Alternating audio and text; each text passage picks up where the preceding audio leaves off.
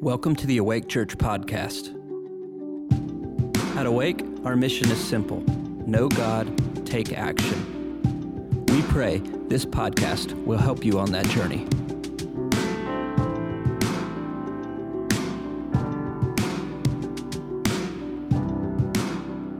All right, great to be with you here today. And uh, if you've been here the last couple of weeks, we've been sharing for the last three. This is our fourth uh, on this topic what is truth? And so, uh, after establishing really what it is over the last three weeks, and uh, last week, I then began to apply what we know to be true, where we get truth from the sum of the Word, which is truth, by the Holy Spirit, who is the Spirit of truth, and through the Son of God, who is truth, doesn't just have some. We begin to apply truth to things in culture. Because you and I, as people who are following God and love Jesus, we still are in this world, and there's so many things that come at us and against us. And God wants you to be fully equipped and fully aware and walking in truth, as the Apostle John said. He wants us to walk in truth. Truth, as Jesus said, sets people free right? So it's a freeing thing, especially when it comes through love. Truth sets free. That's a beautiful thing. It might not be comfortable and in a moment, especially if you've been living a lie and truth comes, it may not feel comfortable. That idea, that concept, that new way of thinking, that new way of living. But when it comes and we embrace it, it's freeing. I shared some about science and astronomy a couple of weeks ago. Also, spoke some about identity and sexuality, which I want to talk a little bit more about today. You know, the best and highest way that we have to live is God's way. The best and highest way to live is the way that He created and designed and showed us how to live. It's also the very way that Satan hates. So anything God loves and designed and created, the enemy is always, it's his nature. He's a murderer from the beginning. He's the father of lies, the father of the Lord of the Flies. He's the father of lies. And he twists and changes and deceives to the best of his ability and accuses everyone to take what God established, whatever God establishes, the enemy tries to take it, twist it, and present it to you. Try to get us to live a twisted life rather than the one that is genuine and authentic and real and true and free. And you've heard me say this many times over the years that when the enemy is talking, he's lying. Some people say that about lawyers. That's not true of all lawyers. I've also heard it say of politicians. It's not true of all politicians. But it is true of the enemy. When he's speaking, he's lying. When he's whispering thoughts in your ear, he's lying. There are things that are not true in there. He may add an element, a grain of truth, but he's going to twist it. He even quoted partial scripture to Jesus, right? And then he twisted it. And we know that the whole world lies in the power of the evil one. 1 John 5 says that. The entire world system lies in the power of the evil one. So, so many systems in the world and so many um, cultural things that are fully accepted are not going to be true because we got the enemy behind that. It's not, again, people are not our enemy. A government is not our enemy. It's the enemy is our enemy. And he's a twister, but he is influencing the world system. That's how it works. Bible says that. But thankfully there's truth and truth can be found, known, walked in, believed. Thank you Jesus. Truth is reality. God's reality. What he says is true and we get to know it. God made attraction, beauty, love, marriage, sex. He made all these things beautiful incredibly powerful as well. And so the enemy just has, from the beginning, twisted all those things. And So we have throughout the scriptures, just talking about sexuality, just as one part here, and our sexual behavior, just that one element. You see, the, because it's so powerful, God made it so powerful, even the fruit of it, creating other people. Incredible, right there. One of the greatest miracles. So the enemy is always, has always been trying to twist sex into making it something and to using it in ways that were not intended by God. He's always doing that. So even way back in Leviticus, and they seem very pretty straightforward uh, with adultery. It's going to come with, and this is again, we need to know the Lord's voice and be able to identify the enemy's voice as well. So that the Bible says that we need to be aware of his schemes, the wiles of the enemy, his methods, his methodology of how he gets to us. He comes with words, he comes with thoughts. And you can immediately know the difference between the Lord's voice and the enemy's voice. And the enemy is, when he's speaking, he's lying. He's been speaking all along. But he comes to someone saying, you know, these kind of thoughts, you know, my spouse, they're really not satisfying me. So I need to look elsewhere. Or I feel much more attracted or connected emotionally with this other person who's not my spouse. That feeling could come. So if that feeling comes, then maybe it's true that I should be connected with them, right? That's part of how that comes. Or I'm wanted by this other person more than my spouse wants me. So the enemy will use all those kind of thoughts to get you thinking about that. And then the emotions come in, and then the action takes place, which turns into adultery. Regarding homosexuality, the enemy, boy, his lies work in a, a different way. And I, I just want to say, you know, I've had very, very close friends who have lived a homosexual lifestyle, and I have probably uh, this is not an exaggeration, probably met personally with over two dozen people who have lived a homosexual lifestyle to some degree. And when I hear their stories and hearing them personally in my office or walking with them, my heart just, I, I just want to cry. Because I've heard a similar story over and over and over and over and over again that doesn't get talked about. And it's nearly everyone that I know personally that I've walked through with this kind of thing has been abused in some way as a child or a young person. That doesn't get talked about in main, mainstream anything for sure. And through that abuse, they started having these questions come to them. The enemy started lying to them. Maybe, because there's a wound there, there's an abuse there, and all of a sudden, there's a twist of thinking related to morality and related to what's right and what's wrong and related to sexuality. And there can be then this thought, maybe I'm gay. Maybe I, you know, and all these questions come. Well, nowadays, of course, you can fast forward that, and there's not even abuse that's needed because the culture is saying you need to be asking that question when you're young. Maybe I'm gay. And then explore and see and figure it out. So that's where the culture has gone. But just because there might be a feeling there or an attraction doesn't make something true. I have a friend who was abused, same story. Um, it gets shoved down, doesn't get talked about because the abuse is a father or an uncle or a friend or a neighbor. And some of my friends, it was their neighbor kids sexually abusing them. Next thing you know, the twist, the other thoughts come in, and then the exploration in this area.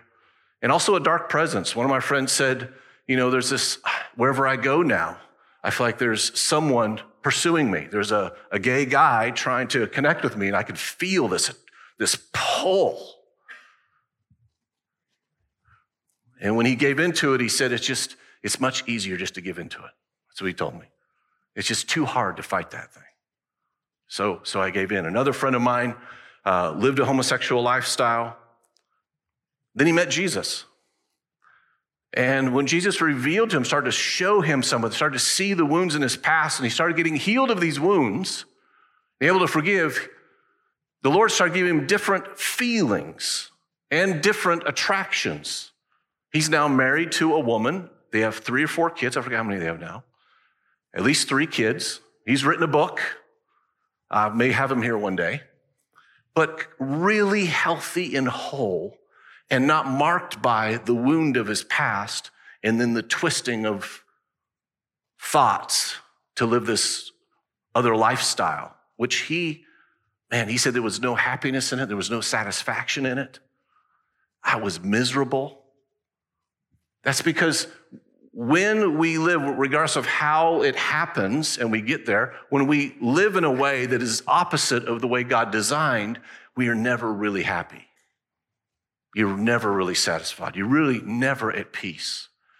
You're not whole. And there's a shame and there's a, all kind of things that go with it. God wants everyone free. He wants everyone free. He loves everyone. Sometimes it's a process to get that freedom, whether it's an addiction to something, whether it's alcohol or drugs or an addiction to sexual things or homosexuality or adultery or whatever it is. Man, we love all those people. Some of those people are us, right? We love them, and God wants them to be free. He wants them to be whole, healed up on the inside. So we can embrace His truth, walk in His truth, and live free. And I know too, when you speak about this, when I talk about this, it's always difficult, in part because of where we are as a society. But also, in part, there are people, when I say particular homosexuality, there's a name that comes to your mind because we all know people and we love these people. And we feel and have compassion for what they're going through. It's just difficult. At the same time, man, if, if someone is not living their highest and best that God desires, I want them to be free. So I love them enough to share with them what is true, and also want to provide there's a way, just like my friend, you can be free. And then there are others who might say, you know, the scripture I just read, Leviticus, that's Old Testament. You know, the law's done away with. Jesus fulfilled the law, which is true, he did fulfill the law. But you realize that there are different elements of the law. You have the sacrificial ceremonial system, in the law, and you have the morality, the moral part of the law. And it's true, Jesus fulfilled the ceremonial part of the law. We don't, you and I are not sacrificing animals every week anymore, right? For our sin, Jesus, one time, thank you, God. This is a really good one, isn't it? One time was a sacrifice for all time for our sin. So the ceremonial part of the law, he not only fulfilled, but then it was done away with. The moral side of the law, Jesus paid for the price of all that sin, but he didn't do away with morality. The moral part of the law, how we conduct ourselves sexually, still remains intact. In fact, not only is it intact, but you find in Matthew chapter 5 that Jesus actually takes the bar and raises it. He does. Here's what he says. He says, Now, you know, he said, You've heard that it's said you shouldn't commit adultery. But he said, you know, if you're looking at a woman with lust for her, you're imagining yourself sleeping with her in your heart, you are committing adultery. So it's not just the physical act, it's what's going on on the inside, in the heart, and in the mind. So Jesus doesn't say, you know, I fulfilled the morality, so it's done away with. Just live any way, way you want to. Everything's okay. That's not how that works. The moral side of the law remains intact and actually elevated because God is interested in our heart and He wants us all 100% mind, body, heart, soul, in every way. And He wants us to be holy as He is holy, to embrace His design, His creativity, and what He has. Then we go to the New Testament. 1 Corinthians 6, verse 9. Paul is speaking, sharing on this not just sexuality, he's going to name a few other things in here. But he says, don't be deceived. Do not be deceived. That's important. If someone says, don't be deceived, that means there's what? Probably some deception related to everything I'm about to say. So he says, don't be deceived. And Paul is this pastor, basically. He's, he's an apostle, but he's, he has a love for his churches that he's planted. The Corinthians are one of them. Says, Don't be deceived. Don't believe this lie, in other words. Neither fornication. Yes. Neither fornication, which is sex, any sex outside of marriage between a man and a woman. It's that simple. Having sex, if you're not married, is fornication. You might really love each other. Guess what? It's still fornication. You might be engaged to be married. Guess what? Still fornication. I, have heard over the years many, many, many things. Yeah, but we're going to get married. Yeah, but you're not. You know, I'm going to turn 60 one day, but I'm not there yet. Fornication, any sex outside of marriage, nor idolaters, making an idol out of anything but God. We can make idols out of everything money, sports, careers, celebrities. You know, it goes on and on. Anything could become an idol. Then he brings in another sexual type thing, adulterers, which goes back to Leviticus as well. Nor adulterers, nor sexually immoral, which can cover a whole bunch of things. Can cover a whole lot of things in there. Sexually, anything outside of sex between a man and a woman in marriage.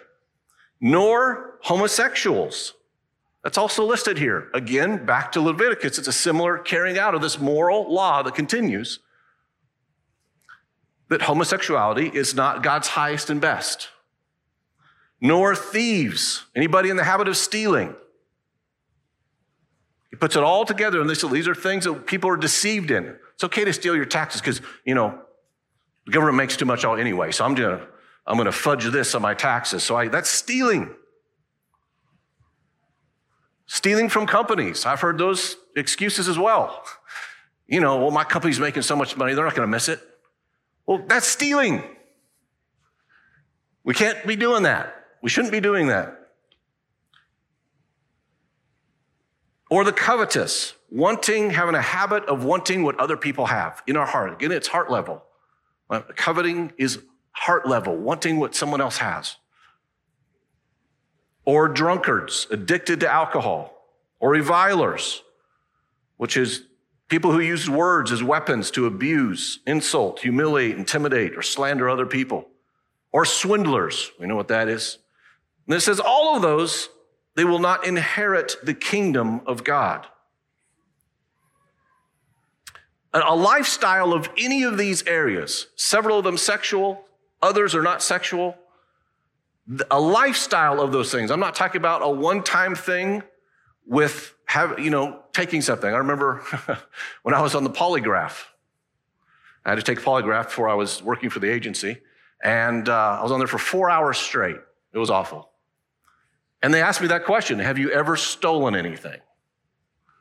The only thing that came to mind was when I stole a Sprite from Wendy's when I worked there because it was a cute girl who wanted a drink, and I I gave that to her. That's the only thing I could think of. And he definitely thought I was lying. But I still stole. I took something that wasn't mine, I didn't pay for it, and I gave it to someone else. Stealing.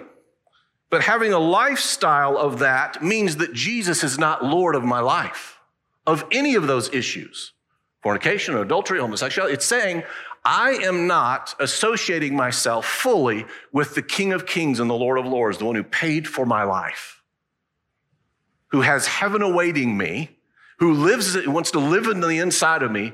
He is not my Lord, so I'm doing any one of these things. These are other habits of my life. And if these are other habits, that means not only is Jesus not Lord of my life, but it is an opportunity that I have to repent of it, to own it. Say, Lord, yeah, man, I have done this. I have thought this way. I have felt this way. I have done these things. I repent. I repent. I turn around from this direction I've been going and I head your way, Lord. And there is tons of grace. Where sin abounds, what? Grace abounds more. Tons of grace. But we have to own it. We have to see it as for what it is, as sin, as missing the mark, and we need to get help from others. some of these addictions, some of these ent- being entrenched in different things, need people to walk with us to get free. Sometimes it's a process of getting free. And now, those scriptures I just read, Leviticus and 1 Corinthians 6, they're just two of several scriptures in the Old and New Testament. We can go through many, many more. I've, I've shared several times related to homosexuality, and I've had people each time usually come up to me. Uh, and th- this has happened twice in a row, and they say, Matt, what are you talking about? It's not in the Bible. So, yes, it is so clear. It's so clear. I mean, and I'll give you a couple of references. You can look them up yourself. Romans chapter 1, Galatians chapter 5, 1 Corinthians 5 talks more about these things, which I don't, I'm not going to get into more. But one of the things that proves, I would say, that related to sexual living, God's way is right. Let's just look in the natural for a quick second to show that that's a right thing to do. I just read this week that one STD, sexually transmitted disease, syphilis, has increased 26% in our country in one year. STDs overall from 2015 to 2019 increased 30%. Right now, throughout our nation, with the acceptance of everything sexual, however you, whatever you feel, you do it, whatever feels good, just have at it. And what's happening is we've got STDs going like this. They're going, and, and some of them are really nasty. Uh, I've also counseled with a woman, met Jesus, wanted to get married. She carried an STD with her, walking through her and her, with her and her um, future husband and how to, how to move forward with this. Carrying that's difficult. It's not easy. But how about this? You take a man and a woman who decide only to have sex with one another in marriage. You know how many STDs they're going to get? Zero. Zero. But you have sex any other way in all these other weird ways that are perverse, whether it's homosexuality or it's multiple partners or it's fornication with multiple partners, guess what? You're opening the door for STDs as well. It's amazing to me. I love this way God made it. There's a protection in that.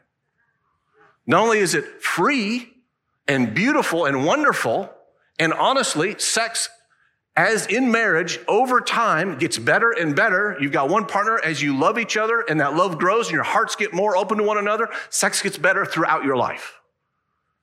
In the world, multiple partners, love never really gets to grow all the way. With all these different kind of people, there's performance and all kind of stuff and dissatisfaction. It cannot nearly be as good as a marriage. That's because God made it that way. And then the diseases.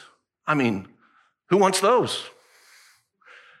So, just one way that shows that the way that God did this, the way that He described this, the way that He designed this is the right way. We've spent billions of dollars, and there will be many more billions spent on trying to come up with cures and medicines to fight sexually transmitted diseases. Where, if we did this God's way, we would have to spend zero on any of that. Isn't that amazing? Okay. And you know, this listening to the devil stuff, and getting his ideas and implementing them. Started with Eve in the garden when she listened, and then she reached out and did. I mean, here, she was made in the image of God. Made in the image of God. The enemy says, You will be like God if you eat this. She was already like God. So he lied to get her to do something. And that's the same type of thing that happens right now. Is you are male or female, and the, but the enemy says, if you really want to feel right, then you've got to do this. And so you've got to go outside of who you were made to be to try and do something different. And then you'll feel satisfied. Then you'll really know. You'll really have understanding. It's the same lie repackaged over and over and over and over again. It's how the enemy works. And I'm so thankful that God is not, and I am not the Bible is not against people, it's the exact opposite. He's for people. I am for people. I'm for the very best and highest. I want everybody to succeed. God wants us to succeed. He wants us to live completely free. But He says there is a way to do this, and there are ways not to do this. We want to live His way. And there's spiritual truth. Let me jump to that. Get off the sexuality type stuff. There's spiritual truth that we have discovered, found, it's been revealed to us through the Word, through the Spirit of truth, and through Jesus. Jesus said this in John 14, 6. I am the way, the truth, and the life. No one can come to the Father but through me. This, along with many other scriptures, and the whole of the story from Genesis to Revelation, reveals that there are many spiritual beings out there. You realize that? There are a lot of small g gods. Spiritual beings, they're angels, they're demons, they're creatures that fly with eyes all over their bodies that we see described in Revelation. And who knows what else? There are other beings, but there is only one God, one ultimate true God in three persons Father, Son, Holy Spirit. So, with that truth, also we see in 1 Corinthians 8, verse 5, it says, So about the eating of meat sacrificed to idols, we know that there is no idol in the world and that there is no God but one. Indeed, even though there are so called gods in heaven and on earth, there are, to be sure, many gods and many lords. Yet for us, there is one God, the Father, whom all things are and for whom we exist, and one Lord, Jesus Christ, whom, excuse me, through whom all things are and through whom we exist. That sounds, I mean, when you read these two, what Jesus said and what Paul says here to the Corinthians, it sounds like a very narrow mindset. One God, it is. It is. And again, culture, the world, the enemy basically is presenting universalism that every path leads to God. Doesn't that sound just flowery and wonderful? You can just choose whatever, whatever thing you want to do, whatever thing you want to pursue, whatever, whatever God, whatever religion, whatever feels good, whatever aura, whatever, whatever. Just go there and guess what? That path somehow wanders around and it ends up in heaven, standing before the one true God. Guess what? That's a lie. It's a lie, it's a deception. I hate that thing. It's what the, the enemy is whispering that to keep you, to try and keep people from embracing the one true God, Jesus Christ, giving our life to him. So the enemy's lying, and every other religion is a false religion. I got you have to say that, right? Here's something else Jesus said in Matthew chapter 7, verse 13 and 14. He said, Enter through the narrow gate. For the gate is wide and the way is broad that leads to destruction, and there are many who enter through it. For the gate is small and the way is narrow that leads to life, and there are few who find it. Few who find it. This is not going to be the majority of the world is going to find Jesus and walk in his ways because it's a narrow way. That means I'm, I've got to shed a lot of other things. And I got to have eyes on him. And I'm going to listen to him. And I'm going to get truth from him and his word. Now it's interesting. It's a narrow way, but I'm telling you what, it is what's narrow to him is wide open and beautiful, spacious to us because it's freedom. He is freedom. Only one path leads to God. Jesus said that also. He said, No one can come to the Father but through me. No one can come to the Father but through me. He is the one way. I was in a country, um, we were hiking through a jungle to get to a church on the side of a mountain. It was an amazing experience on the way there. I kept seeing these rocks about this tall, with ribbons wrapped around them and little f- fake flowers and stuff planted around them, and some are real flowers. And I kept seeing these things, and I asked the guys I was with, What are these things? They said, Well, these are idols, these are rock gods. So people come along here and they'll worship this thing. You know, the Bible speaks of that. Um, Habakkuk 2 speaks of how crazy it is to worship something that God made, or that you formed with your hands, or that you carved, or that you formed with, you know, turned into a gold, whatever it is, or anything else. When we have the one true God who created everything and has displayed openly that he is the creator. Just taking a look at science or a tree or another person or the beauty of a baby and the miracle of life, you have to say, no, there, there's, yep, there's got to be God. I don't care what someone is saying. There is, there is a true God. when Paul was in Athens, Greece, wandering around, he said to the leaders of the city in Acts 17, For while I was passing through and examining the objects of your worship, I found an altar with this inscription to an unknown God. Isn't that interesting? They had an altar set up to something they didn't know about, to an unknown God. Paul says, Therefore, what you worship in ignorance, this I proclaim to you. The God who made the world and all things in it, since he is Lord of heaven and earth, does not dwell in temples made with hands, nor is he served by human hands as though he needed anything, since he himself gives to all people life and breath and all things. And he made from one man every nation of mankind to live on the face of the earth, having determined their appointed times and the boundaries of their habitation, that they would seek God, if perhaps they might grope for him and find him though he is not far from each one of us. For in him we live and move and exist. And even some of your own poets have said, for we are also his children. There are so many good people who are just deceived in every religion. Man, I've met wonderful people, but they're just simply deceived. Have many friends, they're just, they're deceived. You were deceived once, right? We all were at some point deceived. But Jesus, and so that's why we don't have a, a hatred for anyone from any other religion, a hatred for anyone living in any way with any behavior that they have. No, that could be me. That was me. But I want them to know truth. I want them to be free. I want them to know the love of Jesus. I want them to be freed on the inside so they can live a life of freedom. Okay, let me take the last couple of minutes, switch gears a little bit more and talk just briefly about our role as those who are truth bearers that he has revealed to us. There's a scripture that is not talked about much, but I want to read it here. See if this is familiar to you. It's 1 Timothy 3 14. This is Paul writing to Timothy. He says, I'm writing these things to you, hoping to come to you before long.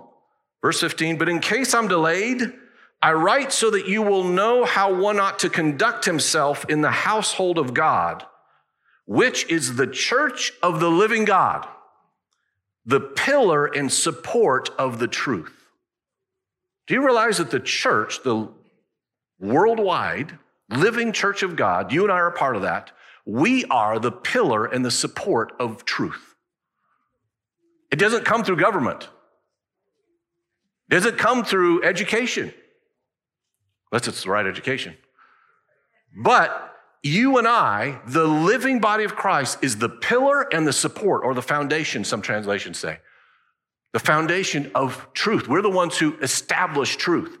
That's one reason why Jesus said, I'm the light of the world while I'm in the world, but you're the light of the world. Because we are here to demonstrate, to proclaim, to live as a demonstration the truth so that people see it. And that our light is not hidden under a bushel. So that people can see truth. And when they see it it can be attractive. They go oh my god i can shed these lies. I can flush all the lies i believed. I can flush the deception i've been in because i see truth and i see it lived out in you. That's why the way that we conduct ourselves the way that we live with moral excellence people are watching. People are watching you People are watching how you respond in different situations, how you respond uh, to political things, or how you respond to others. Do you steal? Do you cheat? Do you speak poorly of other people? Are we just as critical and just like the world? I mean, that's not light. We are the pillar and the support of truth. We're not supposed to be silent, quiet, or doormat for everyone to walk on.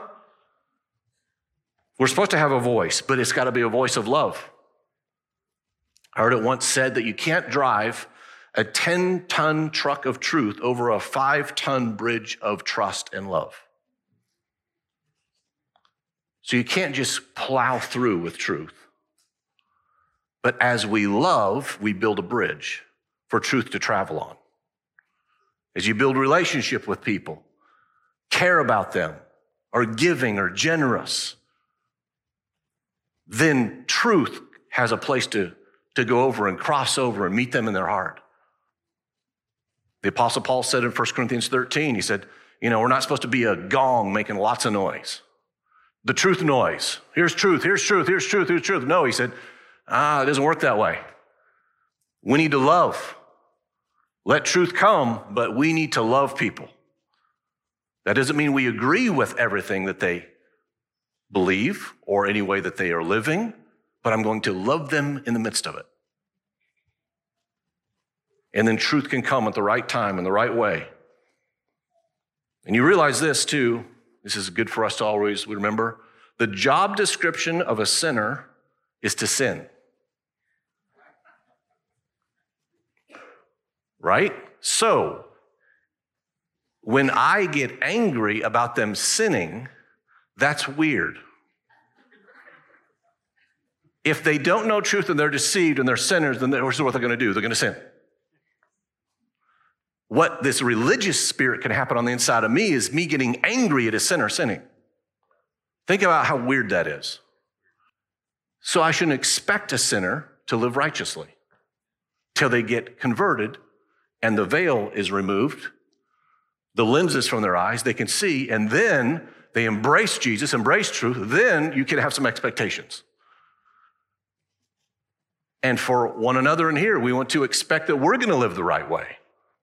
There's where the expectations should be, not on, not on the sinners, not on those who don't know God yet. Okay. Last week I mentioned a hero of mine, William Wilberforce. You can look him up in history. There's a great movie and book called Amazing Grace, if you haven't seen it. Talks about his progression to getting to know God, and then for 40 years in Parliament in England, fighting the slave trade. And finally winning, just before he dies, they won, overturned it.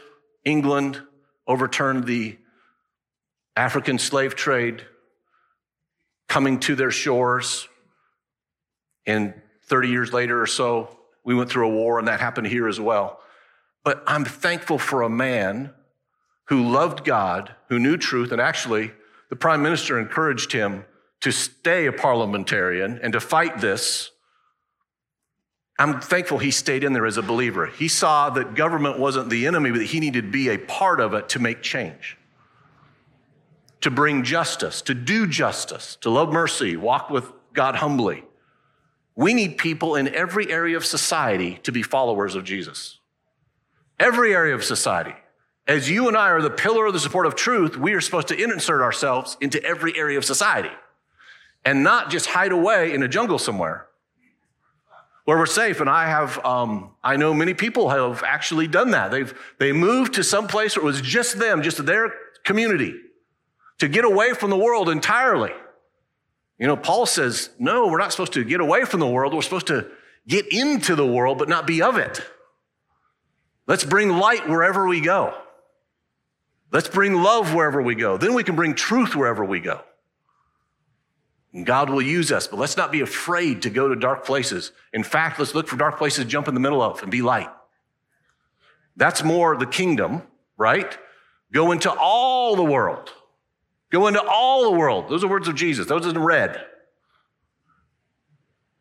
Make disciples. Be light. Be love. See what great things happen. I've had the most, you know, the most fun in my life are when I step out and do something difficult that's against my nature to get into a place where the world is to give a prophetic word or to pray for someone for healing or to say something. It's amazing what happens because God is waiting for his church, his living body, his living, breathing body, who represent him, who are made in his image, who are filled with the Spirit, to go to places to be love and truth. And that's in workplaces, that's on vacation, that's being intentional as a missionary, locally, internationally, nationally. It's who we were called to be. I'm so thankful for the Billy Grahams of the world, for the Ben Carsons of the world. So good at what they do. But then bringing the kingdom, I think of Dr. Ben Carson, high level physician, surgeon, and also then get into the political world, but bringing truth and bringing love and bringing light and life. Thank you for listening to today's message. For updates on future episodes, make sure to subscribe to our podcast and leave us a review to let us know how we're doing. For more information about Awake Church, visit awakechurch.com.